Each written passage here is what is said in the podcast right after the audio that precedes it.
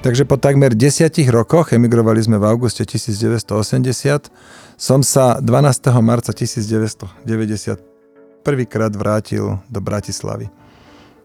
Je to neopísateľný pocit, ktorý som vtedy zažil. Došiel som na to naše sídlisko, ulica Plén 11 na Ostredkoch a tam to vyzeralo ako skanzen, tam sa nič nezmenilo. Tie isté domy, rovnako šedivé, tí istí ľudia v tých istých kabátoch, tie isté auta pred domom.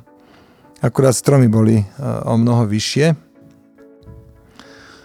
My sme tam mali byt po starej mame. Ten byt, v ktorom sme bývali v tom istom dome, ten nám samozrejme, že štát e, znárodnil a dali ho e, susedovej rodine, ktorá mala postihnuté dieťa, čiže také celkom rozumné rozhodnutie. Každopádne byt po mojej babke v tom istom vchode bol voľný, no tak tam som tie prvé e, týždne býval.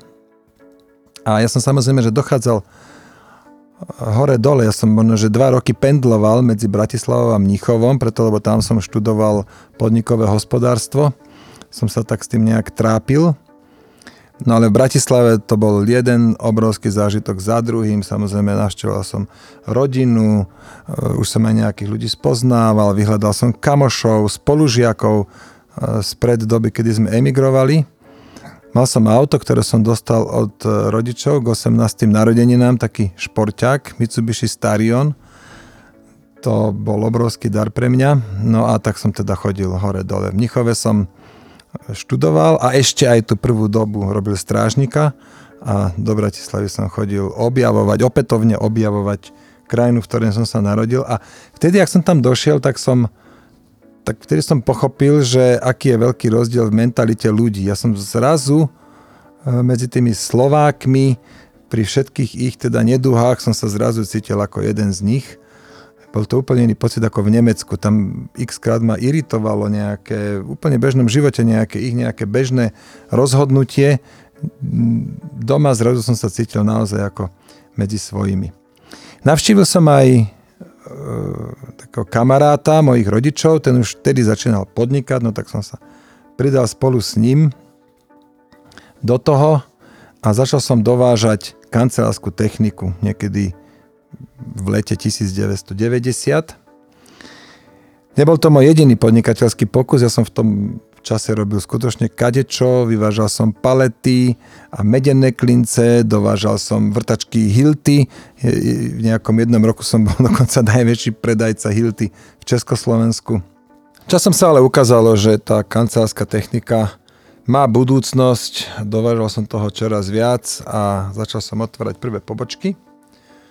Preto, lebo keď máte lacnú kopírku, viete si ju servisovať, tak vtedy bol veľký dopyt po kópiách, no tak tie copy shopy, poprosím nemiliť si to s coffee shopmi.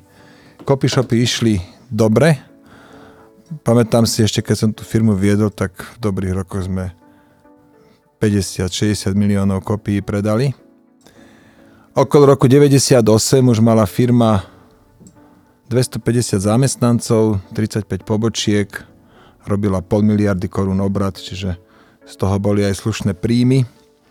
No a tým, že sme drvivú väčšinu nášho obratu realizovali buď cez drobných zákazníkov na faktúru, mali sme ich okolo 12 tisíc, alebo priamo cez bločky.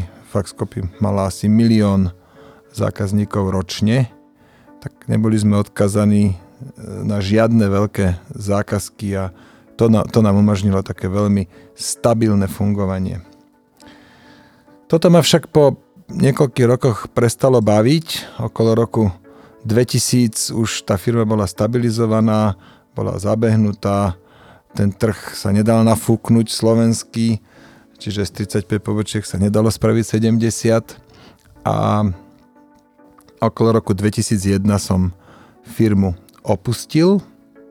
Bol som ešte asi 5 rokov jej vlastníkom a potom koncom roku 2006, čiže pred vyše 13 rokmi, som moje podiely vo Faxcopy predal za veľmi slušný peniaz. Dostal som okolo 140 miliónov korún na splátky a prakticky z toho žijem dodnes, napríklad konkrétne aj dnes, preto lebo už nie som europoslanec a nie som ani poslancom Národnej rady a neplatí ma ani strana.